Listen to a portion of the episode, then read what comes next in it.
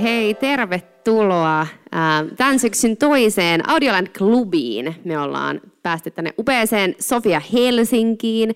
Tänään meillä on vieraana upea rahapodi. Mitä Audioland tekee? Audiolandin missiona on edistää podcastien ammattimaisen tekemisen edellytyksiä Suomessa.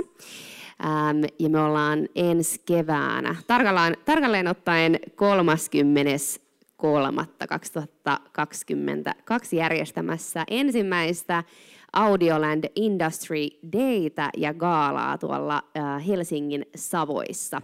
Eli se on tämmöinen äh, päivän mittainen tapahtuma, jossa sitten audio, audiosisällön tekijät ja ammattilaiset ja puhujat pääsee kokoontumaan ja sitten tapahtuma päättyy tällaiseen iltagaalaan, jossa eri tekijöitä palkitaan. Ähm, joo, ja itse asiassa Nuunet on yksi tämän tapahtuman yhteistyökumppaneista. Tämä on nyt live-podcast-äänitystilaisuus ja Rahapodissa tosiaan Miikka ja Martin puhuu rahasta ja sijoittamisesta ja säästämisestä ja politiikasta, uskaltaako näin sanoa? Sitä mainitaan jos. No niin, just näin, kyllä. Tota, joten jos päädytte heittämään jonkun kysymyksen sieltä ja mä kipitän sinne teidän luokse, niin silloin se tarkoittaa sitä, että pääsette ehkä mukaan, mukaan rahapodiin. Eiköhän lähetä liikkeelle. Miten teillä menee? Onko tämä päällä? Nyt se on päällä. Hyvinhän meillä menee. Martti, mikä unohtuu aina rahapodin alusta? Tadam! Tadam, hei. Mä oon aina haaveillut siitä, että pääsen sanoa itsekin tänne mikrofoniin. Tuota, Onko tähän heti alkuun, tuleeko mieleen jotain kysymyksiä yleisöstä, kiperiä kysymyksiä, mitä te haluatte tänne Miikalle ja Martinille esittää? Nyt on mahdollisuus. Joo, kiitos. Mulla olisi Martinille kysymys. Miten puolustaudut sille, että hamsteri, joka on sijoittanut kryptoihin, niin on voittanut indeksin? Ei sitä tarvitse puolustaa, se on loistava uutinen. ja, ja itse asiassa niin Apina, joka on heittänyt tikkaa, niin voittanut myöskin indeksin, että tota, ja ainakin ne muut, muut aktiivisalkuhoitajat. Mutta mut siis niin kun, leikki leikkinä, niin, niin tyypillisesti tällainen niin kuin valikoiva strategia, eli aktiivinen salkuhoito, niin se pärjää jollain aikavälillä, ja sitten jos sitä aikaväli vedetään tarpeeksi pitkäksi, niin sitten se yleensä häviää ennemmin tai myöhemmin johtuen siitä, että kulut ovat isommat. Ja jos osakemarkkinat keskimäärin tuottaa noin 7 prosenttia ja siitä viedään eh, puolitoista, kaksi prosenttia pois, niin sitten syntyy sellainen niin kuin korkoa korolle ilmiön kannalta niin kuin sellainen jarro, että, että se niin kuin vääjäämättä niin, niin suurin osa näistä aktiivisalkuhoitajista jää. Ja siis suurin osa, ei kaikki, ja ei joka aikajaksolla ja, ja näin. Et, et se, on niinku, se täytyy niinku muistaa. Et, et, et tota, ja, ja aktiiviselle salkunhoidolle on oikeasti olemassa tila, tilaus kehittyvillä markkinoilla, eli sellaisilla markkinoilla, missä, missä tota, kaikki tieto ei ole kaikkien saatavilla samalla hetkenä. Esimerkiksi kun mä olin East Capitalissa töissä, niin, niin tota, Meillä oli 22 analyytikkoa ja salkuhoitajaa, jotka puhuu keskenään 20 19 kieltä, kaikki itä-eurooppalaisia kieliä, Venäjää muun muassa kelluvasti niin sanotusti. Ja ne vietti vuodessa 220 päivää jossain muualla kuin toimistolla. Ja siinä se logiikka on se, että kun ne roudaa sitä, vetää sitä Samsonita siellä ristiin poikkihalkea pinoon tunralla ja juttelee, niin kuin, potkii niin kuin öljyporaustornia tai isoa reikää maassa tai mitä ikinä ja juttelee niin kuin paikallisen johdon kanssa ja näin, niin se ajatus on, että he saavat jonkunnäköisen informaatioedon ja sitä kautta pystyvät hyödyntämään sitä siinä sijoittamisessa. Ja tässä mielessä se on ihan järkevää. Mullakin on kommentti tuohon, että lyhykäisyydessä jossain on todella rikas hamsteri. Se on se lopputulos tästä. Sekin on totta. Mä odotin, että sulla on Miikka var- varmasti jotain kommentoitavaa tähän. Tuota... Joo, mä sorroin heti, heti kättelyssä jaaritteluun, että anteeksi siitä. Ei hätää, mua varoitettiin tästä. Onko muilla kommentoitavaa tässä vaiheessa? Tai kysymyksiä? Yes, kiitoksia. Tota, ö, mä olen tehnyt Instagramiin itse tämmöisiä ö, sijoitukseen liittyviä storeja. Sille ihan vaan, että kavereille taas niin levitettyä sijoittamisen sanomaa. Ja se mulle aina tulee eka kysymys, että mikä on sun semmoinen perus niin kuin neuvo, tai niin kuin, ei neuvo, mutta niin kuin vihje, että mitä kannattaisi niin kuin tehdä, että onko se joku S&P 500, joku tämmöinen rahastojuttu. Ja mä en oikein ikinä uskalla, niin kuin, mä en ole mikään sijoitusneuvoja todellakaan, mutta niin kuin sitä mietin, että mikä olisi teidän semmoinen neuvo semmoiselle oikeasti niin kuin aloittelevalle sijoittajalle, kun mä, mä, mulla tulee semmoisia tosi paljon niin kuin päivässä vastaan. Ja mä en niin tiedä, mikä olisi niin kuin, tavallaan paras semmoinen ohjenuora, joka voisin antaa. No mä voin ottaa vaikka tämän, mutta onko ne sun kaverit, niin onko ne avannut edes tiliä kenellekään palvelutarjoajalle, koska se on usein se ensimmäinen iso kynnys, mikä jää edes tekemättä. Että sitä vaan tuijotellaan feediin ja tykätään jostain asioista, mutta tota, ennen kuin päästään sille levelille, että sä oot oikeasti niinku tarkemmin tutkimassa näitä, niin tota, se voi jäädä tekemättä. Osalla on, osalla ei. Musta tuntuu, että, että, että niin kuin monella se kynnys on korkeampi aloittaa, vaikka on jo avattu se tili, että niin kuin ostaa osakkeita tai rahastoja tai mitä muuta tahansa. No siis se vastaus tuohonhan on se. Tässä se tulee. Näin mä ajattelin. ei, ei, mutta oikeasti ei sille voi mitään. Siis aloittelijat ja niin kuin kokeneet sijoittajat niin käyttäytyvät yllättävän samalla tavalla. Eli ne valitsevat mahdollisimman kustannustehokkaita osakeindeksirahastoja itselleen, jotka sijoittavat joko maantieteellisesti tai jonkun megatrendin mukaisen logiikan mukaan ja säästävät niihin. Ja niin kuin joko kuukausittain tai isommin, jos on joku isompi rahaerä jostain tullut. Ja sitten he varsinkin osaavat olla, ja varsinkin niin kuin ehkä enemmän ammattipuolella, ne osaa olla pitkäjänteisiä. Että tämä on niin kuin se, se, se asia, joka vie niin kuin sata varmasti maaliin. Että tästä ei tarvitse niin kuin toivoa sillä tavalla, vaan tämä, niin kuin tiedetään, että mitä pidemmällä aikavälillä sä sijoitat ja sulla pidät huolen siitä, että kustannukset on ainakin, siis sijoitukseen liittyvät kokonaiskustannukset on alle puoli prossaa, mieluummin alle 0,3 prossaa ja osakkeet ja maailmalla ja pitkäjänteisyys niin, ja kasvuosuus rahastossa, eli se, että ne osingot sijoitetaan uudestaan rahastoon, niin tällä sä et voi mennä puihin. Siis se on niin kuin, uskaltaako sanoa, että se on, taku, se on niin kuin sata varmaa, että se ei voi mennä täysin pieleen. Et, et, et sijoittamisessa ja rahoitusmarkkinoilla, niin sä voit vaan mennä pahasti pieleen, jos sä maksat korkeita kuluja jostain.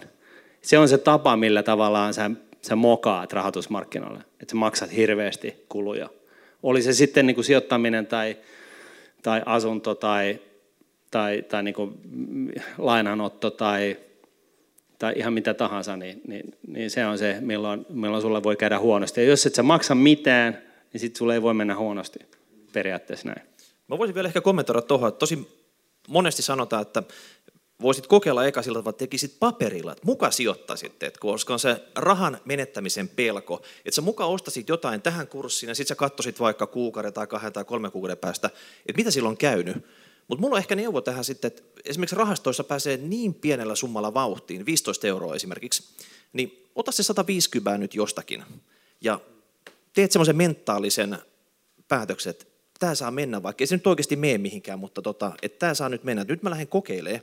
Niin ota 10 eri rahastoa, kaikki 15 egellä, ihan niin kuin laidasta laitaan, ja tota, sinne salkkuun, ja sitten katot, miten ne kehittyy. Sä opit siinä samalla, että otit vähän normaali tämmöistä osakeindeksirahastoa, osit vähän hurjempaa osakerahastoa, jotain korkorahastoa, jotain muuta, niin siinä samalla sä opiskelet, että miten se homma toimii ja tota, kehityt tässä. Ja sen jälkeen, kun sä oikeasti teet sillä isolla rahalla jotain muita sijoituksia, niin sä oot jo niin kuin pykälää valistuneempi sijoittaja. Siis toi oli äärimmäisen hyvä neuvo. Se tavallaan niin näet, että se, niin kuin se tietokone ei räjähdä tai niin mitään muutakaan. Että, että korkosijoituksia mä välttäisin kyllä, mutta – mutta mut siis niinku muuten just näin, että testi, pääsee testi niinku mielessä, kaikki mukaan nyt sinne al, alusta vaan, niin sit sä tiedät, miten se homma toimii. Siis tämä oli tosi loistavaa, että mä voin aina sitten jatkossa sanoa, että kuuntelee Rahapodin tämän jakson, niin sitten tietää, että heidän puolestaan on kysytty nyt tällaista kysymystä. Sä olit, sä olit joku somevaikuttaja. Sun pitää aina sanoa joka toisessa lauseessa se rahapodi. Näinhän se nyt menee nyt tässä. En ole, en ole mikään somevaikuttaja. Pienellä tehdään. Pienellä niin... Nyt me tehdään verivalata jälkeen tuossa, niin tota, sä oot ikuisesti rahapodin somevaikuttaja. Selkeä, kiitoksia. Onko lisää somevaikuttajia? Mun täytyy tähän väliin sanoa, että jos mä olisin sä, niin mä nyt haippaisin sitä omaa Instagram-tiliä tänne mikkiin, niin sä pääsisit rahapodiin. Jos sä kerta puhut siellä rahasta ja... Anna se tilaisuus. Sijoitus, Anna se niin. mikki Eiks takaisin niin? vielä hetkeksi. Täytyy tsekata, mikä se oli. Vielä varmistaa, kun mulla on kaksi tiliä. Semmoinen kuin Jaakko Anton kahdella teellä. Mutta mä ajattelin, että onko tämä laillista, niin sen takia mä kysyin eka nimettömänä, totta kai. Joo, joo. Joo. Yes. Kyllä tämä menee vähän sille harmaalle alueelle, mutta menkö nyt tällä kertaa? Joo, mä otan syyt niskoille, jos joku sanoo, että on laitonta. Ei hätää. tota, hei, pakko tähän väliin mun kysästä. Te olette tullut tänne kuuntelee Rahapodia. Saanko me tehdä sellaisen oletuksen, että moni teistä jo sijoittaa? Käsi ylös. Käsi ylös. Tiedetään vähän. Noni. Hyvä. Missä on kaikki ne, jotka ei sijoita? Siellä on yksi. Yes, älä lähde mihinkään. Jos on tänne. kysymyksiä, niin nyt on hyvä tilaisuus kysyä. Lukitkaa se ovi nyt. Joo. Miksi et sä sijoita? Ja sekin Sori. oli vaan he, läppä. Eli läppä oli. Joo. Rahapodin Instagramin välityksellä oltiin kysytty teidän seuraajilta kysymyksiä, niin mä olin kirjannut tänne ylös kysymyksiä, joka käsitteli yrittämistä. Tämä oli ehkä niin kuin jonkun tota, opiskelijan laittama kysymys. Mikä olisi järkevin tapa opiskelijalle perustaa yritys? Eli siis jos puhutaan tällaisesta oman, osa, oma, o, oman osaamisen myymisestä. No kai se on niin kuin järkevintä aloittaa sitä kommandiitti yrityksestä, jolloin se verotus on, menee niin kuin sun henkilöverotuksen mukaan ja, ja tota, ää, sulla ei tarvitse olla tilkkareita niin kuin siis varsinaisesti ja, ja sä voit niin kuin periaatteessa hoitaa sen itse. Et nykyään niin kuin, korjaa Miikka, jos mä oon väärässä, mutta tota, Tähän asti komppaa ihan täysin, joo. Okei, okay, hyvä. Ja tota, noin, niin, e, osakeyhtiön osalta, niin, niin siihenkään ei tarvita enää mitään jäätäviä niin kuin alkupääomia, että senkin saa niin kuin liikkeelle kohtalaisen kustannustehokkaasti, mutta siinä on sitten niin kuin eri, erinäisiä vaateita, niin kuin just kirjanpidon ja, ja, ja tällaisen niin kuin paper trailin osalta. Kyllä, mutta jos olet kauppiksen opiskelija, niin osakeyhtiö, ihan sen takia, että oot inessä siellä, että sä oot opiskellut sitä kirjanpitoa, debit, kredit, ymmärrät niitä tuloslaskemaa tasetta, niin sitä, sen vaivan näkemisen takia se pitää oikeasti laittaa se osakeyhtiö pystyyn. Joo, ei siinä niinku mitään niinku pahaa ole, mutta mut sitten kannattaa hakea, niinku, tehdä niin kuin minä, eh, hakea se tilkkari sieltä jostain Iisalmesta tai jostain muualta, koska eh, se vuosikustannus sen myötä niin on jotain ihan muuta kuin jos sä menet tässä Etelä-Espalla juttelee jonkun paikallisen NS-kirjanpitotoimiston kanssa. Kääks mulla taitaa, taitaa lähteä kirjanpitäjän vaihtoon? Ja Iisalmassa, kun sä käyt tilkkarin luona, sä voit käydä Olvin tehtaallakin piipahtamassa samalla, niin ei ole huono reissu. No se on totta. Mä en ole vielä kertaakaan käynyt siellä, enkä mä en kertaakaan vielä tavannut mun, mun kirjanpitäjiä, mutta onko tässä nyt kymmenen vuotta jo yhteistä elämää eletty, että hyvin on mennyt? Moni, moni kysellään näistä asuntosijoitushommista, niin eihän me niistä ihan hirveästi tiedetä, mutta se me kyllä tiedetään näistä kollegoiden veivauksista, että tota, ei kannata siihen pistää osakeyhtiötä pystyyn. Sitten kun te lähdette siitä neuvottelupankkiin, minkälaista vipusalkkua te asuntosijoittamiseen haluatte, niin tota, marginaalit on kovat. Eli henkilökohtaiseen tiliin ainakin alkuun. Joo. Tota, hei, mä väitän, että täällä nousi lähes jokainen käsi pystyy, kun kysyttiin, että, että onko täällä paljon sijoittajia, niin mä väitän, että te ette voi olla täysin perillä kaikesta. Mä oon sata varmaa, että teillä on mielen päällä jotain kysymyksiä, mitä te haluatte nyt ää, Miikalle ja Martinille esittää, niin muistutan vielä tässä vaiheessa, että nyt siihen on tosiaan mahdollisuus. Eikä, me, eikä mekään olla ihan perillä kaikesta, että me ollaan no, sitten hyvässä seurassa. Ei tosiaan olla. Että jos teillä on joku tiukka kysymys, niin voi olla, että tota, jää vastaamatta, mutta kokeillaan. Se, se vastaus tunnistaa siitä, että me puhutaan kauan sanomatta yhtään mitään.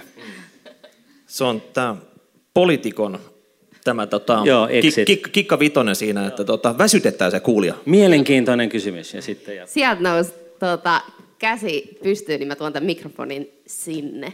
No niin, terve. Mä oon Juho Poritilta.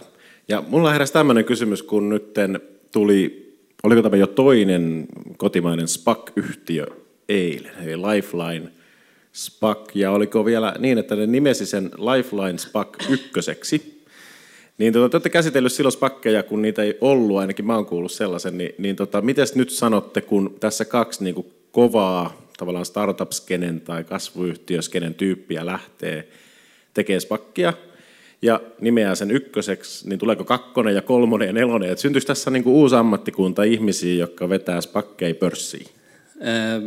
Jenkilässä se on ilmeisesti jo vähän laantunut se, se suosio, mutta niin kuin Lifeline, Lifeline Ventures on niin kuin tällainen venture cap-rahastoyhtiö, ja jos he laittavat niin kuin sellaisen spakin pystyyn, jossa on ykkönen, niin se tarkoittaa ihan sata varmasti, että tulee kakkonen. Tai sitten ne, on, sitten ne on, niin kuin epäonnistuu pahasti. Et, et siltä osin mä luulen, että, että toi, toi niin kuin ajatus on ihan oikea. Ja, ja tota, muuten niin mäkin, mä, mäkin mielellään lähtisin perustaa spakkia, että tota, jos, jos tämä porukassa on joku, joka haluaa lähteä sitä tekemään, niin keksitään sitten detaljit myöhemmin. Mutta tota, siis onhan se nyt hauskaa sillä tavalla, että sä pörssilistaat ää, tota noin, niin, yhtiön, jolla ei ole mitään toimintaa, vaan isolla ja rahaa. Ja, ja sitten kun se on pörssilistattu, niin sitten sä yrität ostaa tai tehdä jotain jännää sillä yrityksellä – ja tota, esimerkiksi fuusioitua jonkun olemassa olevan yrityksen kanssa, joka ei ole pörssilistattu. Ja, ja, tota, ja siis keinona niin, niin mun mielestä se on niin kuin ihan ok, että ei, ei siinä niin kuin mitään hämärää, kunhan tietää, niin kuin, että, että mi, mihin sijoittaa. Että alku, alkuvaiheessa niin se yrityshän on läjä rahaa ja sitten siihen, siinä syntyy erinäisiä kuluja, joita sitten joko sijoittajat tai perustajajäsenet maksaa ja, ja sitten, sitten jos ei kohdetta löydy, niin sittenhän sä saat ne rahat takaisin. Et, et siinä, niin kuin oikein hoidettuna niin se on ihan mielenkiintoinen, mielenkiintoinen vaihtoehto. Ja, ja vielä ehkä sellainen kommentti näihin spakkeihin ja muihin tällaisiin kaiken näköisiin hilovitkuttimiin, mitä niin kuin rahoitusmarkkinoilla keksitään, niin niin kauan kun ne niin kuin tavallaan parantaa äh, hinnan muodostusta – markkinoilla yleensä, oli se sitten listaamattomilla markkinoilla tai listatuilla markkinoilla tai parantaa likviditeettiä tai parantaa resurssien allokointia jotenkin tehokkaammin kuin aikaisemmin, niin itse asiassa ne, ne, niillä on tällainen niin kuin, yhteiskuntapalvelutilaus ikään kuin olemassa. Että se on ihan, ihan niin kuin järkevä tuote siinä mielessä. Niin ja sitten jos tykkää joululahjoista jostain muusta mysteripaketeista, niin Spakithan on niin kuin erinomainen tuote siinä, koska sä et ikinä tiedä, mitä, mitä siitä oikeasti kuoriutuu. Ja sillä Spakin nimellähän ei ole mitään merkitystä, että nyt jos ne saa klousattua sen ekan diilin, tai saatan Spakin eka pörssiin ja se löytää ostettavaa, niin sehän voi muuttaa nimeä monta kertaa siinä matkalla. Ja se seuraava, minkä Lifeline vaikka laittaisi uudestaan sit sen keissin jälkeen, niin voihan se nimeä uudestaan ykköseksi sitten, että sitten se on vapaa se nimi, että ei sen Spakin nimellä ole mitään merkitystä tässä vaiheessa, että heidän täytyy nyt vaan nyt saada se ensimmäinen pörssiin ja sen jälkeen klousattu, jos ne ei sitä saa, niin sitä kakkosta ei tule. No vielä jatkokysymys sitten, että millä, millä kriteereillä sä sijoittajana katsoisit sitä, sitä spakkia nyt vaikka? Että onko, se, onko tämä niinku henkilöbrändin juttua, että ne on niistä ihmisistä kiinni, ketkä siinä sitä kerää? Vai ihan, mit, ihan, täysi, ihan täysi. Kato sitä niitä tyyppejä, tota, haluatko lähteä niiden messiin. Aikaisemmin ehkä tämmöinen retail-sijoittaja ei pystynyt lähteä semmoisten tyyppien messiin. Nyt sä pystyt lähteä aika lailla saman vertaisten ehtojen puitteissa, mutta tota, onhan tämä nyt enemmän riskisijoitus kuin joku jo pörssissä oleva yritys. Joo, mutta siinä niin kuin tosiaan se tiimi on ihan, ihan kaiken ajan että, että tota, korostuu oikeastaan vielä enemmän kuin ei ole mitään muutakaan. No niin, no, kova kysymys vielä, että sijoittaisitko Lifelines Pack No, mä en ole siis paneutunut siihen kyseiseen keissiin, että mä en sano siitä, siitä yhtään mitään, mutta niin kun sijoittaisin kun ylipäätään johonkin spakkiin, niin miksei? Niin, no onhan siinä spakeissa se downside aika hyvin hallussa, jos se purkautuu, mutta jos se ostaa jotain, niin sitten se ei tiedä kyllä niin kuin mihin se kurssi sen jälkeen singahtaa ylös vai alas. Että, kuten sanottu, niin se on vain sellainen mysteeripakkaus, että voidaan joku pikku betsi olla mihin vaan sijoitukseen. Ja tota, mutta tota, semmoista. Niin, ja, niin ja Spakista vielä, niin siis Special Purpose Acquisition Company vai mikä se on, eli yes. me yritetään välttää näitä maattomia akronyymeja, mitä meidän alalla koko ajan viljellään, niin No tähän mä olin just tulossa, että mä olisin kysynyt teitä, että voitteko te avata, että mikä on SPAC? No se oli se. Siitä se tuli. Niin, kuoriyhtiö pörssi, joka on täynnä rahaa ja jonka tarkoitus on ostaa joku listaamaton yritys ja fuusioituu tai sulautuu sen kanssa ja sitten siitä muodostuu jonkinnäköinen kokonaisuus. Ja tota, sitä, Pörssilistattu kokonaan. Niin, että sijoittaja, joka lähtee semmoisen antiin mukaan niin se ei, tai ostaa sitä pörssistä, niin ei tiedä, mitä se lopulta sitten on, mutta se voi olla kiinnostava tai ei. Tota, miten tota, toi paljon puhuttu inflaatio, onko se tullut jäädäkseen? Joo, kyllä se on tullut nyt jäädäkseen sitten. Tota, Okei, nyt se- valittiin niin, tää. Niin, me, me ollaan nyt sillä kannalla, että se on, se on tullut. Just tänään mä katsoin aamulla telkkariin, kerrottiin, että ruoan hinta ensi vuonna lähtee katos läpi. Suomalaiset tuotteet on ihan hiessä. Kaikki kustannukset heillä on nyt ylöspäin. Heidän on pakko vyöryttää se inflaatio, ruoahinta. Että tota, euroalueen se inflaatio on ollut paljon hiljaisempaa tähän asti kuin Jenkeissä, mutta nyt se lähtee lapasesta. Joo, siis tota, sanotaanko näin, että, että tota, paljon on keskustelua ollut yritys, ö, niin kuin, erinäisten yritysten niin kuin, edustajien keskuudessa siitä, että ei, ei tämä inflaatio mihinkään ihan heti lähde. Ja, ja tässä niin kuin tavallaan ö, se, se perusoletushan on ollut se, että, että on ollut niin kuin korona ja hommat on mennyt vähän niin kuin huonoksi. Ja sitten valtiot on suuressa viisaudessa laskenut, että hei, että kaadetaan näin monta triljoonaa, biljoonaa tänne näin, niin, niin, tota, niin se tulee kuitenkin halvemmaksi kuin jos me ei tehdä mitään. Tai tämä on niin kuin se logiikka, millä ne on toiminut. Ja sitten jossain vaiheessa se triljoonaa biljoonaa, niin siitä on tullut 10 triljoonaa biljoonaa, ja sitten voi jossain vaiheessa alkaa ihan perustellisesti kysyä, että menikö vähän överiksi. Mutta mut, joka tapauksessa nyt mun ajatus katkesi ihan täysin. No niin, mä tuun pelastaa sut. Mä, Se inflaatio, joo. Mä, ra, mä ratsastan valkoisella hevosella tänne Martti nyt sinne Yes. inflaation, että onko se, niinku, onko se näin vai näin vai Joo. vielä, vieläkö ei niin, voi sanoa yhtään mitään? Niin joka tapauksessa, niin, niin, niin, siis se mitä on kuulunut, niin on just sitä, että, että tota, et, et, eh, jos se ajateltiin, että tässä on tällainen ketchup-efekti, että nyt kun niin kuin korona rokotteet on, on jalkautuneet ihmiskunnan keskuuteen ainakin länsimaihin ja ainakin niihin markkinoihin, missä, missä, mitkä ovat arvokkaimmillaan ja näin, niin, niin, tota, niin nyt kun yhteiskunnat avautuu, niin syntyy sellaisia hetkellisiä pullonkaulia niin kuin kaikennäköisessä niin kuin tavaran roudaamisessa ja ynnä muissa ja siinä menee kuukausi tai kaksi ja sitten se on ohi. Niin, niin se keskustelu, mikä nyt käydään, niin on enemmänkin näin, että kyllä se on niin kuin pari tai kolme vuotta. Et itse asiassa tämä on niin kuin isompi pullonkaula kuin mitä kuviteltiin. Ja vaikka tämä, niin kuin, tämä kyseinen pullonkaula sitten purkautuisi kahden kolmen vuoden kuluttua, niin tässä on se ongelma, että kun keskuspankit on kaatanut sellaisia jäätäviä määriä rahaa niin kuin, niin kuin markkinoille, ja valtiot lisäksi ihan perustelluita niin kuin, ö, koronatukipaketteja, niin se voi olla, että tämä ketchup-efekti, joka nyt on päällä, joka nostaa sitä inflaation päätä, niin se voi olla se, joka saa sen lumipallon liikenteeseen. Ja se olisi sitten mahdollisesti huono juttu. Rahapodissahan kävi, kävi tota, yksi ö, kohtalaisen ö, ansiokas kaveri nimeltä Hetemäki maalaamassa tällaista niin kuin tapahtumaketjua, jota kannattaa pitää silmällä. Ja, ja tota, peria- lyhykäisyydessä se tapahtumaketju näyttää siltä, että korot lähtee nousemaan ja dollari heikkenee. Niin sitten voi olla, olla tota, tosi ikävät oltavat. Mutta tota, ei, ei, ei puhuta nyt se, se kyseinen Hetemäki jakso tässä nyt tällä kertaa auki, että sieltä se löytyy, sieltä jotain 200 XYZ, mutta kuitenkin suosittelen sitä jakson kuuntelemista. Se oli äärimmäisen mielenkiintoista sisältöä. No kysytään vielä yleisöltä tässä. Nyt on talous jauhaa ihan täyttä. Kolme, neljä, viisi pinnaa ylöspäin. Kaikki kallistuu. Pitäisikö teillä saada lisää likua? Kuka tarvii lisää likua ensi vuonna? Käsi ylös nyt.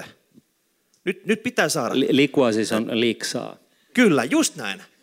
Hienoa, että sä nämä rahoitustermit käännät kansankielelle. Joo. Ja Joo. kaikki, jotka podcastia kuuntelee, niin Sofian salissa n- nousi äh, yli puolet käsistä ilmaan.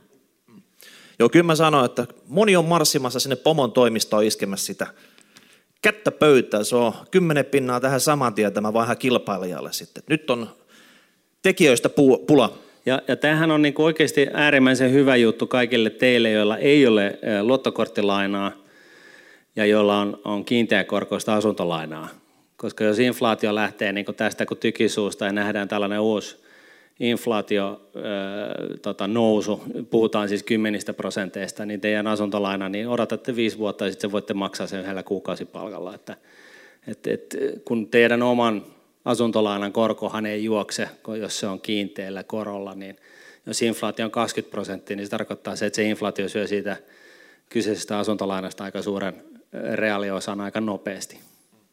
Se on vähän samanlainen se inflaatio kuin se hamsteri, se syö kaiken. Hmm. Ja itse asiassa niin ihan tähän niin kuin samaan analogiaan, niin ihan samasta syystä, niin, niin me, neteistä, jotka on kuunnellut rahapodia, niin tietää, että me ollaan vähän huolissaan tästä Suomen valtiontalouden tilasta ja tota, yksi pointti, mikä ollaan myöskin lyöty pöytään.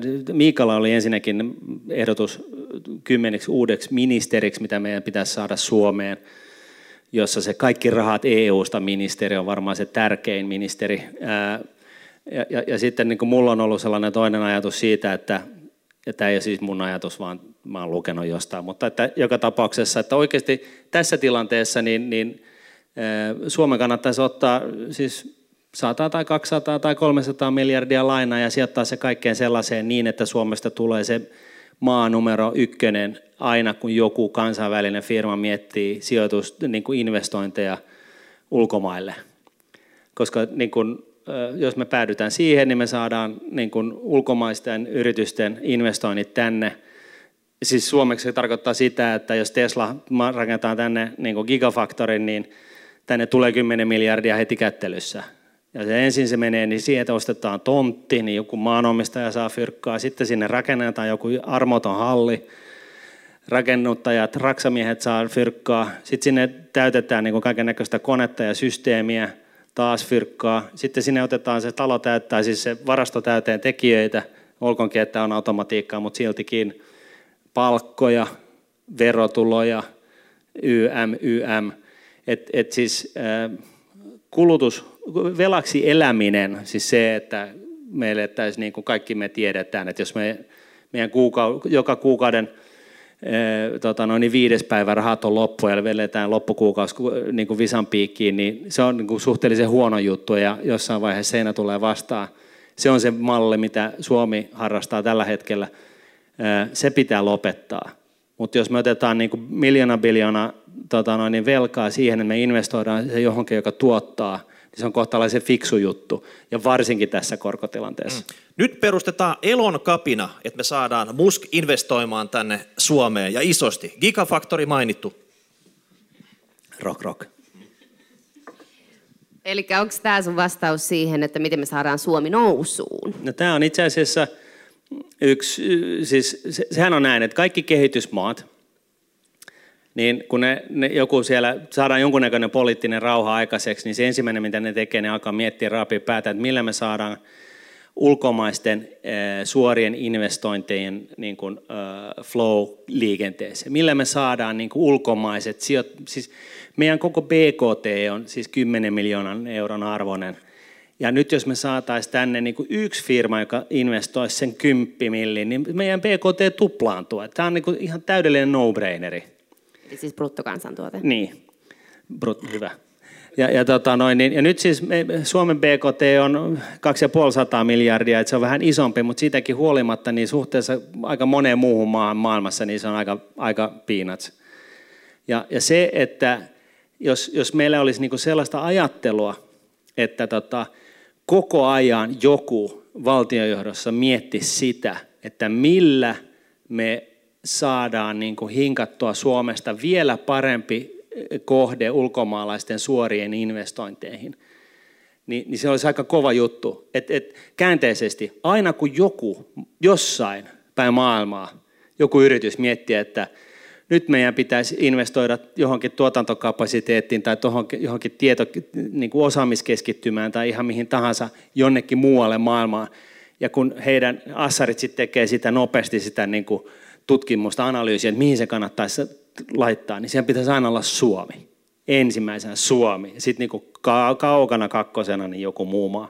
Niin. Kuka se sieltä hallituksesta tekisi? Pitääkö me odottaa, että kuu kiurusta kesään, tai että joku, joku ha- harakka tuo sen meille ratkaisun tähän, vai, vai tota, miten? te harkinnut politiikkaa lähtemistä? Mitä se semmoinen on? Siis, siis tämä on niin, niin paljon helpompaa huudella täällä Twitterissä ja, ja tota, somessa, kun, kun se ongelma siinä politiikassa on se, että jos, jos, jos meiltä löytyy, meille löytyisi enemmän kuin kaksi ääntä, ja me jostain syystä, koska me valitaan, että me, me valitaan töölöstä sisään tai mitä ikinä, ja me jollain junailulla päästäisiin politiikkaan, niin siellä me sitten ollaan jonkun puolueen niin kuin, peesaajina ja puoluejohto sanoo, että nyt äänestätte muuten ydinvoimaa vastaan, niin sitten sä siellä painat, että joo, ei ydinvoimaa, vaikka sä et niinku usko siihen hommaan ylipäätään. Niin, me oltaisiin heti rikkureita, me saataisiin, että erotettaisiin puolueesta ja jouduttaisiin joku häpeä niin, siis joku me oltaisiin rikkureita, joko me oltaisiin rikkureita, tai sitten ne kolme, jotka äänesti meitä, niin ne, ne niin suuttuisi tosi pahasti niin. ja laittaisi tosi ikävää viestiä Twitterissä. Joo, ei, tämä ei ole, tämä diili kuulosta vielä hyvältä. Ei ole vielä teille myyty. Siellä nousee käsi ilmaan. Joo, mulla olisi kysymys tuosta, niin että otetaan 200 miljardia lainaa ja rakennetaan kaikkea, niin eikö tämä ole käytännössä se, mitä Kiina on nyt niin kuin tehnyt? Ne on ottanut paljon lainaa ja rakentaa kaikkea, niin kuin junia ja kaikkea sinne, mutta se nyt ei tällä hetkellä näytä niin kauhean hyvin menevä. Ei kun päinvastoin. Se on just se, mitä ne on tehnyt ja, ja, ja ylipäätänsä. Siis itse asiassa näin päin tuodaan se lähemmäs. Suomi toisen maailmansodan jälkeen. Arvaa, oliko täällä vähän yrittämisen meininkiä? Siis me, meillä oli niinku, siis se tilanne, meillä oli velka nyt, nyt, yli... Nyt, nyt tulee boomer alert sille, niin kuin, tiedätkö, että tota, kukaan ei voi muistaa, mitä silloin tapahtui. Että, ei, tota... mutta siis meillä oli velkaa ja meillä oli kaiken näköisiä sotakorvauksia, piti roudata niinku rajan taakse ja, ja niinku vaikka mitä. Ja täällä niin kuin ihan kaikki teki ihan kaikkeensa ja niin kuin mahottomankin, että tota, saatiin niin kuin tällainen Suomi-ihminen syntymään.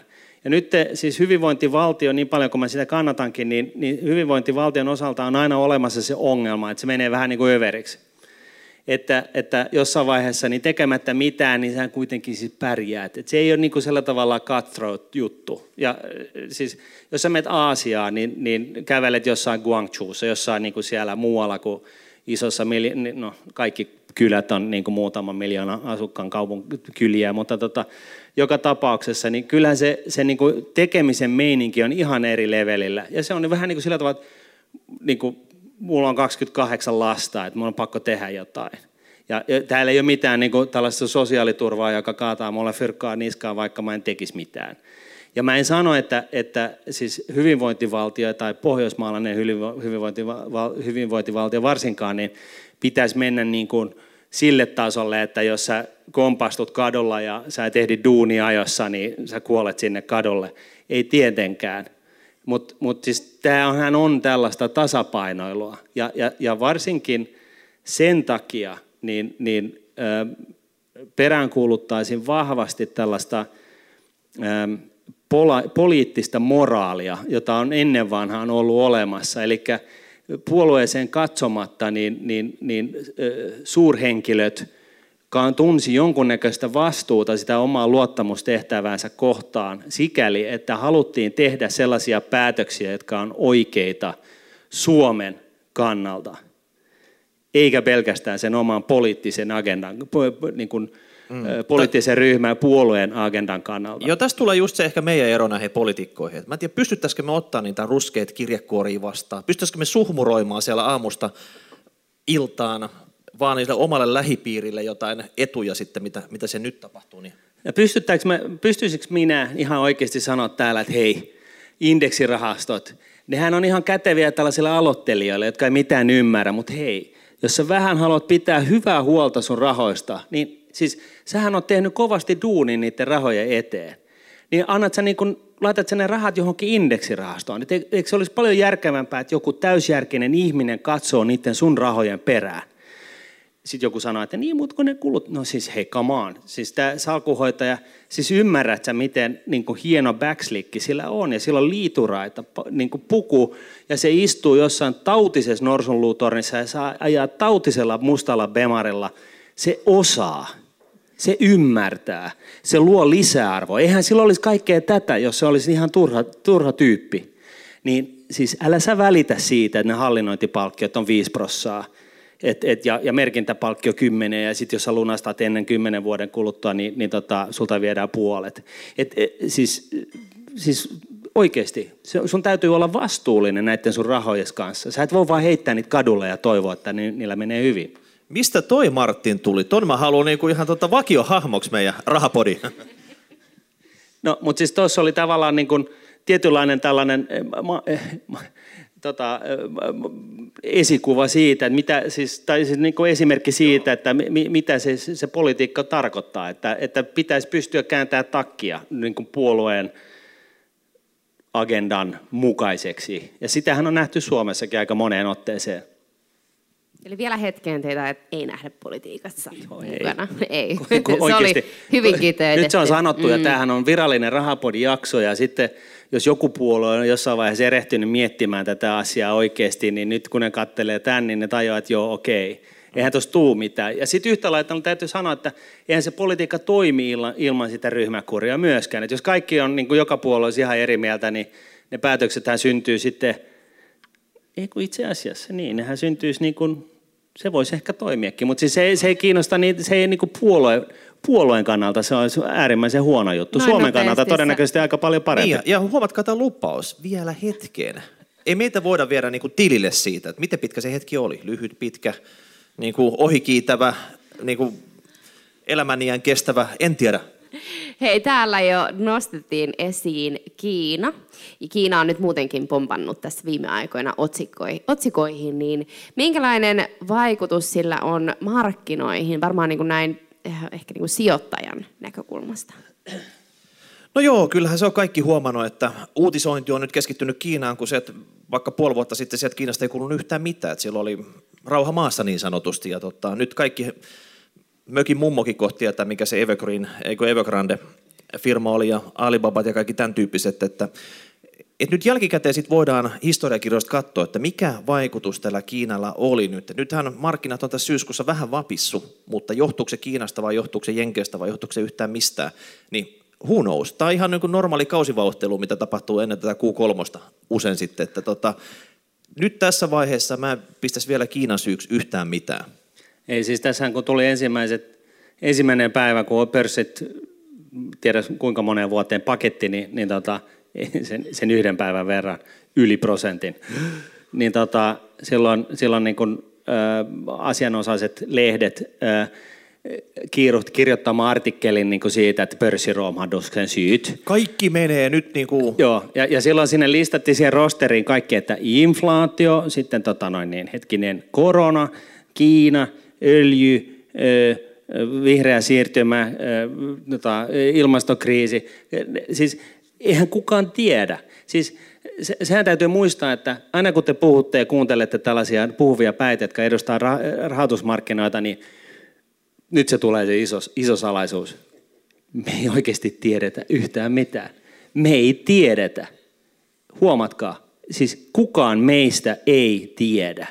Mm, Nyt sä veitte meidän viimeisetkin kolme kuulijaa tuolla paljastukseen. Ne on odottanut tätä niin kuin pitkään. Nyt kun se on paljastettu, niin ei ole mitään kuunneltavaa enää. Me arvataan. Siis se- se, on se juttu. Me voidaan niinku käyttää vaikka kuinka tolkuttomasti matikkaa, tekoälyä, tilastotiedettä ja sitä, tätä ja tota. Mutta mehän niinku ollaan vähän sellaisia, jotka niinku ennustetaan tulevaisuutta. Me ei voida tietää.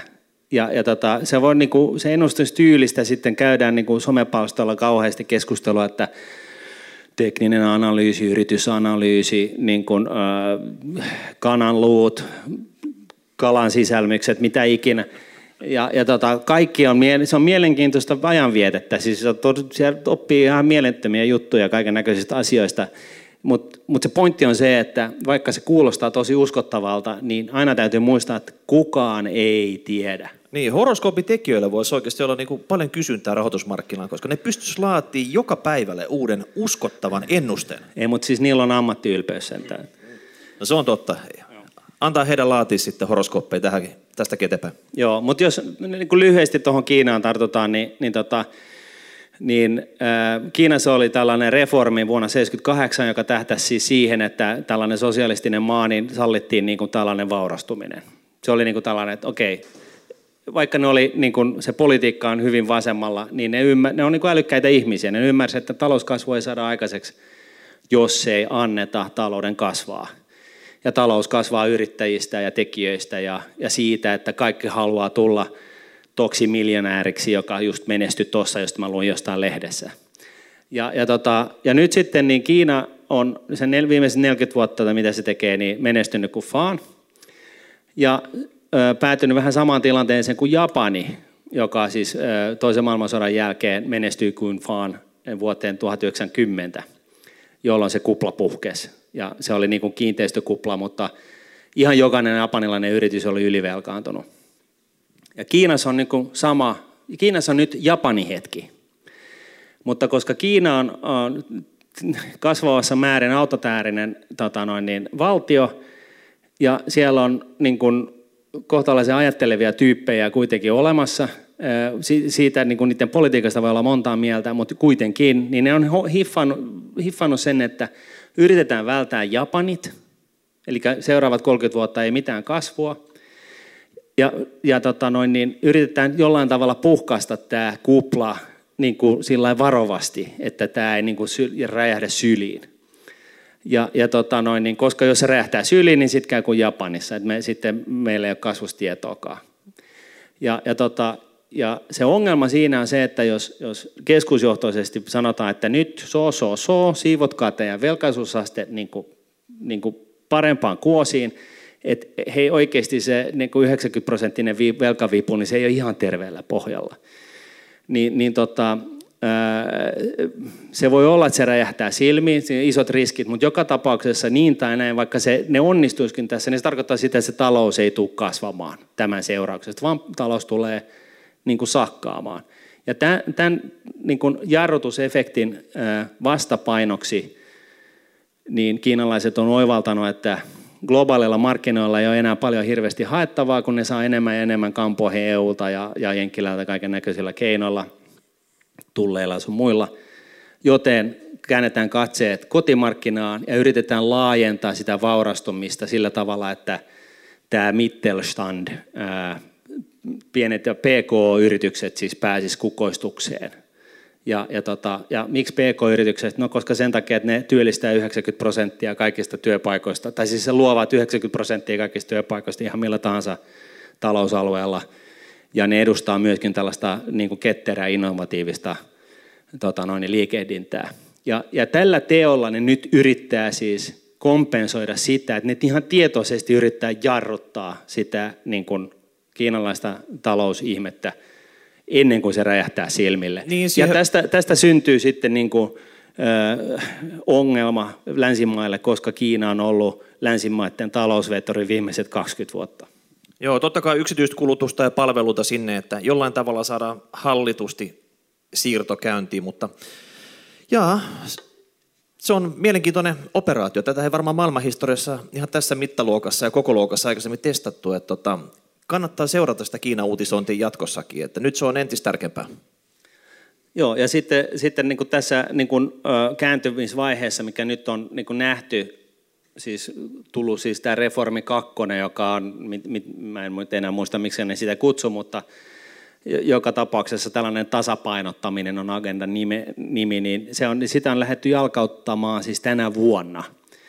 Ja länsimaalaiset länsimaalaisella niin kuin maailmankatsomuksellaan ei ihan ymmärrä sitä kiinalaista ajatusmaailmaa ja se synnyttää sellaista ää, äh, niin kuin huolta ja koettua riskiä, joka siis kasvattaa markkinoiden riskitasoa, miellettyä riskitasoa joka tapauksessa. Että tota, et, et siinä mielessä niin sen takia Kiina otsikoissa. No miten sitten otsikoissa on tässä parin vuoden aikana pyörinyt korona? Te äsken mainitsitte jo, että te ette tiedä mistään mitään, mutta uskallatteko lähteä veikkaamaan, mitä tapahtuu Finnairin osakkeelle siinä vaiheessa, kun jengi saadaan rokotettua? No siis se paranee. Mutta mut siis, niinku, siis osakekursseihin se täytyy aina muistaa, että lähtökohtaisesti se on niin, että vain yllättävät asiat muuttaa osakekursseja yhtään mihinkään suuntaan. Ja jos sanotaan, että suhteellisen moni sijoittaja on ymmärtänyt, että kun korona menee pois, niin sitten tulee lisää lentoja ja lisää kassavirtaa, niin, niin jos lähdetään siitä, että leikitään ajatuksella, että ihmiset on ehkä osannut päätellä tämän niin kuin jo valmiiksi, niin silloin Finnaarin osakekurssille ei tapahdu mitään. Et se on vaan, jos se, se niin kuin palautuminen yllättää. johonkin suuntaan, positiivisesti tai negatiivisesti, niin silloin siinä tapahtuu jotain. Ja nähtäväksi jää. Siis tämähän on se tämä iso unknown, että, että kukaan ei tiedä, että, että niin kuin loppuksi niin kuin etätyöt niin kuin muka seinään, tehdäänkö edelleenkin Teamsin välityksellä jatkossa sella, niin kuin merkittävissä määrin sellaisia asioita, mitä ennen vanhaan tehtiin niin kuin lentämällä paikan päälle ja, ja näin poispäin. Et, et, ja sitten niin kuin just tämä arvio, että no okei, okay, paljonko lentokapasiteettia on ja jada, jada, jada. Ja kaiken tästä sekamelskasta niin joku netto, niin kuin, nähtäväksi jää siis. Niin, tuossa on hyviä indikaattoreita, esimerkiksi vaikka joulun tietämillä, että lähteekö täältä perheet jouluviettoon samoille paikoille, minne aikaisemminkin, viekö Finski heidät sinne, entä sitten tota, keväällä vaikka hiihtolomalla tai kaikki tämän tyyppiset, että minkä tyyppisen maailman me palataan tämän koronan jälkeen. Sitähän kaikki yrittää tässä ennustaa ja kuka ne oikeasti ihan täysin vielä tiedä. Odotetaan innolla. Tuleeko tästä vaiheessa mitään kysymyksiä mieleen sieltä? Yes. Joo, äh, haluan, olen suuri Rahapodin ja olen ihan kuunnellut jaksosta yksi lähtien ja siitä lähti se innostus tähän. Ja olen päätynyt nyt tällä hetkellä opiskelen, aloitin kauppiksessa opinnot, niin haluaisin kysyä Martinilta, että neuvoja, että mitä opiskelisit nyt siellä ja Martti, Martin ei ollut kauppiksessa. Mä oon ollut kauppiksessa. Kysy multa se kysymys. Niin siis, hän, hän tiesi mitä mä vastaan ja silloinhan vastaus on hankkeen, mutta ja, ja, ja tota, rahoitustieteitä siellä. No ei, ei laisinkaan, vaan siis sanotaan näin, että Suomessa on kauppiksessa tai hankkeenilla, niin on itse asiassa yllättävän kovaa tasosta osaamista tietyillä alueilla. Muistaakseni se oli, oli johta, yritysjohtamisessa, markkinoinnissa ja, ja sitten kolmantena niin rahoitustieteessä. Et siinä me ollaan niin kuin yllättävän hyvin edustettuina, siis ihan KV niin kuin vertailussa näissä osaami- tässä osaamisessa. No mitä muuta Suomi tarvitsee oikeasti? Niin, sano se. Ja, ja, tota, ja näin ollen, niin, niin tota, jos, jos haluaa niin optimoida sitä omaa uraansa, niin jos joku, jokin näistä kiinnostaa, niin kannattaa ehdottomasti mennä opiskelemaan just siihen kouluun, missä, missä se on niin kuin parhaimmalla tasolla. Mutta jos sä multa kysyt, niin, niin tota, siis, siis rahoitus ja sitten on ne muut aineet. Ja, ja kansis vähän tukee sitä rahoitusta, mutta kansis on sellainen, että, että siis se on hauska tieteenlainen sikäli, että sä et löydä mistään maailmasta kahta taloustieteilijää, kansantaloustieteilijää, jotka olisi samaa mieltä edes yksinkertaisesta asiasta. Ja se oli mulle sellainen turhauttava huomio, että et, et siis niin kuin jos matikasta, niin, niin, niin kaikki ymmärtää sen heti, jotka osaa matikkaa, että joku osoittaa, että näin tämä menee, niin kaikki on yksimielisiä, että no niinhän se meneekin. Et, et siellä syntyy sellainen konsensus. Ja rahoitus on tavallaan vähän niin kuin mati, mun mielestä matikan ja kansiksen välillä, että se on vähän niin kuin lähempänä ja vähän konkreettisempaa ja, ja, tota, ja vähän niin kuin sillä tavalla maalaisjärjellisempää kuin kansis, josta sitten voi aina niin kuin kiistellä, että onko se niin tai näin. Ja sitten toisaalta rahoitus on, niin kuin, kasvattaa sinua ymmärtämään siitä, niin kuin, siihen, että, että niin kuin, miten, miten sä voit tehdä jotain kannattavasti ja sä ymmärrät niin kuin tällaisia niin kuin lainalaisuuksia, mutta ei se susta gurua tee, vaan si, sitten siihen tarvitaan päälle vielä, se on niin kuin vaan työkaluboksi. Että se, että sitten menestyt, menestyt rahoitus, rahoitusta lukeneena, niin, niin tota, se vaatii sitten vielä kahta asiaa. Yksi on se, että sä osaat pitää tosi hyviä esityksiä – ja toinen, että sä oot tosi mukava ja sä et koskaan suutu. Sen takia mä, mä, mä en, mä en koskaan pärjännyt oikein. No se oli kyllä aika tyhjentävästi kerrottu tuosta. Hei, tähän loppuun tota, Martin ja loppuun. katsotte, katsotte me kello. Voidaan me mun puolesta jatkaakin. tota, Onko teillä antaa jotain kirjavinkkejä kirjasuosituksia? Onko jotain sellaisia kirjoja, jotka on muuttanut teidän elämää tai elämän katsomusta tai jotain tota, kirjaa, jonka te haluaisitte jakaa jollekin kuulijalle, ja joka voisi antaa jotain uusia oppeja sijoittamiseen tai säästämiseen? Joka on muuttanut Nya Vindar. Mä opin ruotsia siitä. Mm. Semmoinen kirjasarja, sitä voisi suositella, se on niinku ihan hyvä yleissivistävä homma. Mutta pakko sanoa, että tota, mä en ole mikään kirjan lukija. Mä en oikeastaan lue ollenkaan kirjoja. Mä oon uutisfriikki. Mä seuraan uutisia sillä niinku jatkuvasti. Mä oon siellä niin siellä, missä tapahtuu. Ja tavallaan siitä on ehkä semmoinen niinku etsi, että mä en jaksa sit syventyä semmoisiin niinku tiileskive paksuisiin kirjoihin, mitä esimerkiksi kauppiksessa sit tarjotaan joka kurssilla. Niin tota, et enemmän, enemmän siihen, että tota, carpe diemia, kuin se, että lähdetään sitten sinne tota, sohvaa loikoilla ja tota, uppoudutaan viideksi tunniksi jonkun, jonkun toisen tyyppi, tyyppisen kirjan pari. No, mulla on tota, pari kirjaa kuitenkin, mitä mä oikeasti suosittelen, varsinkin nuorille. Mä lukisin The American Prometheus-kirja tota Oppenheimerista, joka sai Pulitzerin palkinnon. Se on siis Oppenheimerin elämänkerta ja siis kertoo miehestä, joka veti Manhattan-projektia, joka synnytti atomipommin. Ja se on niin kuin oikeastaan niin kuin, sivujuonne. Se, se syy, miksi mä suosittelen sitä kirjaa, on se, että se on kirjoitettu miel, niin kuin, se on elämänkerta, joka on kirjoitettu niin kuin hysteerisen objektiiviseen muotoon. Ja kaikille nuorille on musta, ja it, niin kuin vähän vanhemmillekin, niin on äärimmäisen mielenkiintoista saada lukea jonkun, kenen tahansa ihmisen niin kuin oikeasti objektiivisesti, mahdollisimman objektiivisesti kirjoitetun elämäntarinan. Ja, ja tässä Oppenheimerin kohdalla niin se on sen lisäksi niin äärimmäisen niin kuin mielenkiintoinen tyyppi ja se on äärimmäisen mielenkiintoiselta ajalta ihmiskunnan kehityksessä. Ja, ja siinä oppii monta, monta siis tällaista eletyn elämän oppia, että asioita, mitä, mitä, mitkä on täysin epärationaalisia, mitä, mutta mitä voi tapahtua. Ja, vaikka se on, ja, ja siinä niin kuin saattaa jopa suuttua sitä luettaessa, että miten ihmeessä joku voi olla näin urpo, ja nyt en tarkoita Oppenheimeria, vaan jotain muita. Ja, ja, ja et se on niin kuin siinä mielessä tosi todella suositeltava kirja. Ja sitten toinen on, on, on kirja ää, ää, tota noin, niin kaavasta E on yhtä kuin MC toiseen. Ja se on hirveän hauska kirja, koska se, se tavallaan on yleissivistävä siinä mielessä, että se käytännössä käy jokaisen een ja yhtä kuin merkin ja massan ja seen ja toiseen niin kuin sen komponentit läpi Martti, nyt joku, joku haukottelee tuolla yleisössä sitten. Okei, okay, tota... okei. Okay. Ja sitten se kolmas. Mikä miten se, se olisi? Miten se Veikkauskratia-kirja? Suosittelet sä sitä? Joo, ai kiitos. Heitit lapaa. Joo, on olemassa sellainen kirja kuin Veikkauskratia. Kannattaa lukea, kannattaa ostaa kaikille sukulaisille joululahjaksi.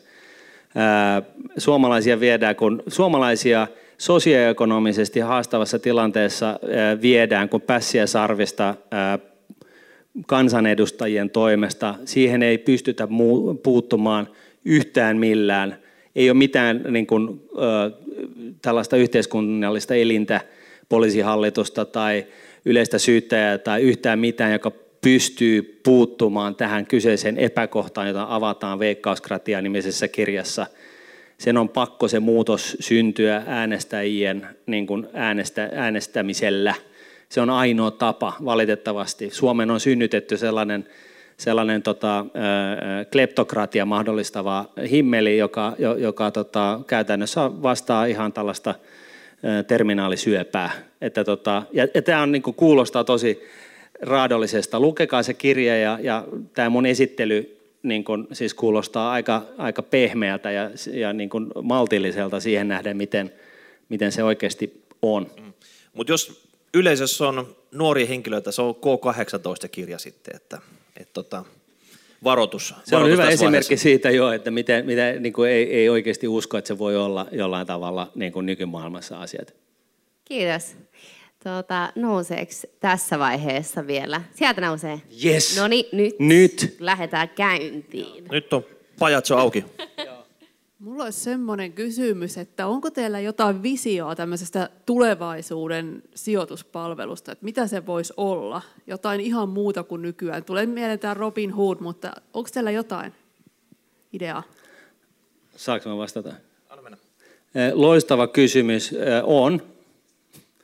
Ja, ja se näyttää siis siltä, että tulevaisuudessa niin, niin tota, on sellainen palveluntarjoaja, joka, joka niin kuin periaatteessa ot, niin kuin auttaa sinua ottamaan sun taloudenhallinta niin kuin, ö, automaattisesti niin kuin, ö, ohjaamaan se oikeille, oikeille tota, poluille. Ja se tekee sen sillä tavalla, että kerrotaan, että sellainen ihminen, jolla on sun, sun profiili, olet nainen, 29-vuotias, ää, sulla on ehkä perhettä ja, ja näin poispäin. Meidän noin miljardin käyttäjän kesk, niin kuin, vastaavista, vastaavan profiilin omaavilla ihmisillä on tällainen tilanne. Ne, ne, niillä on tällaiset asuntolainat, ne sijoittaa näin paljon kuukaudessa näihin ja näihin kohteisiin, YM, YM, jolloin se tavallaan niin kuin tuo sellaista jatkuvaa läpinäkyvyyttä siihen, että missä sä menet niin kuin muihin nähden. Niin, niin saat palkkaa pikkusen vähemmän kuin sun verrokit, mutta me ollaan lähetetty jo tästä automaattisesti maili sun työnantajalle tota, korotusvaatimuksesta. Se hoitaa kaiken. Joo, mutta siis niin kuin joku tällainen helppo, et, et, ja sitten kun sulla on merkkipäivä, niin se muistuttaa, ja sitten kun se huomaa, että jos sä ryhdyt asiakkaaksi 14-vuotiaana, niin sitten kun se huomaa, että sun pankkitilille alkaa tulla säännöllisesti palkkaa, niin se ehdottaa, että hei, olet saanut kiinteän duunin, että nyt tässä vaiheessa yleensä ihmiset tekee näin. Ja tässä on tämä shabloona, paina kyllä, jos sä haluat mennä niin kuin, tehdä niin kuin kaikki muut, tai jos sä haluat mennä ja muuttaa jotain tästä, niin, niin, niin, niin kuin räätälöi omaiseksi nä- niin, niin, se tunne, näköiseksi. Niin, niin se tunnistaa, onko sulla camel bootsit ja sä menet ihan omiin polkujas vai tota, niin. haluatko ottaa sitä AIsta sen kaiken hyödyn irti? Onko teillä jotain insight-tietoa, milloin me päästään hyödyntämään tällaista uutta palvelua? Ei. Siis, okay. siis me, meillähän on vain vastauksia. Me, me, me, me tiedetään, miten asiat pitäisi olla, mutta tota, mehän, ei, mehän ei olla siis yhtään minkäänasteisia tekijöitä. Niin tämän session vakio vastaus oli se hetken kuluttuu, muistaakseni, että jonkun hetken se vie. Täällä oli vielä kysymys, eikö vaan? Joo, kiitoksia. Nyt kun teillä on vastauksia, niin tota, palataan vähän tuohon Kiinaan ja maailmanpolitiikkaan. Että jos Kiina keskittyy omiin kotimarkkinoihin ja pide jatkaa tätä Amerikkaa ensin touhua ja Brexittikin siihen tuo vähän omia kierroksia, niin mihin niin kuin Eurooppa ja Suomi, niin kelle me täällä nämä myydään kohta niin kuin yhtään mitään, vai onko se Eurooppa-ministeri, jonka, jolta me otetaan ne hillot ja sitten hoidetaan sitä kautta? No Suomihan ei enää ole mikään vientivaltio, että Suomi on enemmän tuontivaltio. Että tota, se vienti on nyt ajettu alas jo pitkä aika sitten. Et siihen nyt tarvittaisiin se uudelleenkäynnistyksen Martinin sadat tai 200 miljardit oikeasti, että se on sen koko luokan projekti. Ja tota, onhan tämä Eurooppa vähän vaikeuksissa, varsinkin se softa- ja teknopuolella suhteessa vaikka Jenkkilää. Ja jos Kiina tekee meidän hommat täällä hankalaksi, niin en mä tiedä, jotain tulee pysty ja ruvetaan sitten jotain protektionistisesti taistelemaan siinä, mutta tota, tämä on haastava tilanne, että sanotaan nyt, jos olisi kelannut vaikka 50 vuotta taaksepäin, niin olisi ollut paljon parempi fiilis siitä, mitä tästä tulee tapahtua. Että kyllä tämmöinen haastava aika nyt on menossa. Siis ihmiskunnan tuottavuus laskee parasta aikaa. Tässä vielä, kun itse oli nuori 80-luvulla, niin, niin tota 80-90-luvun taitteessa, niin ihmiskunta meni avoimempaan niin kuin kanssa käymiseen ja kaikki astronautit ja kosmonautit tapas samassa putkessa tuolla taivaalla ja, ja tota, kaikki meni niin kuin tällaiseen avoimempaan suuntaan. Ja, ja siis kaikki taloustieteilijät tietää just sen, että mitä avoimempaa, mitä, mitä tota, kitkatompaa... Globalisaatio. Joo, globalisaatio, mutta mitä kitkatompaa niin kuin, niin kuin kaikki niin kuin ihmiskunnan markkinat ovat, niin sitä suuremmassa määrin asioita tuo, oikeita, niin kuin oikeita asioita tuotetaan, ja niitä tuotetaan siellä, missä se on kannattavinta, missä se sitoo vähiten resursseja – missä se niin kuin tuottavuus sen asian tuottamiseen on, on niin kuin korkeimmillaan ja me, me ihmiskunta sillä tavalla haaskaa mahdollisimman vähän resursseja.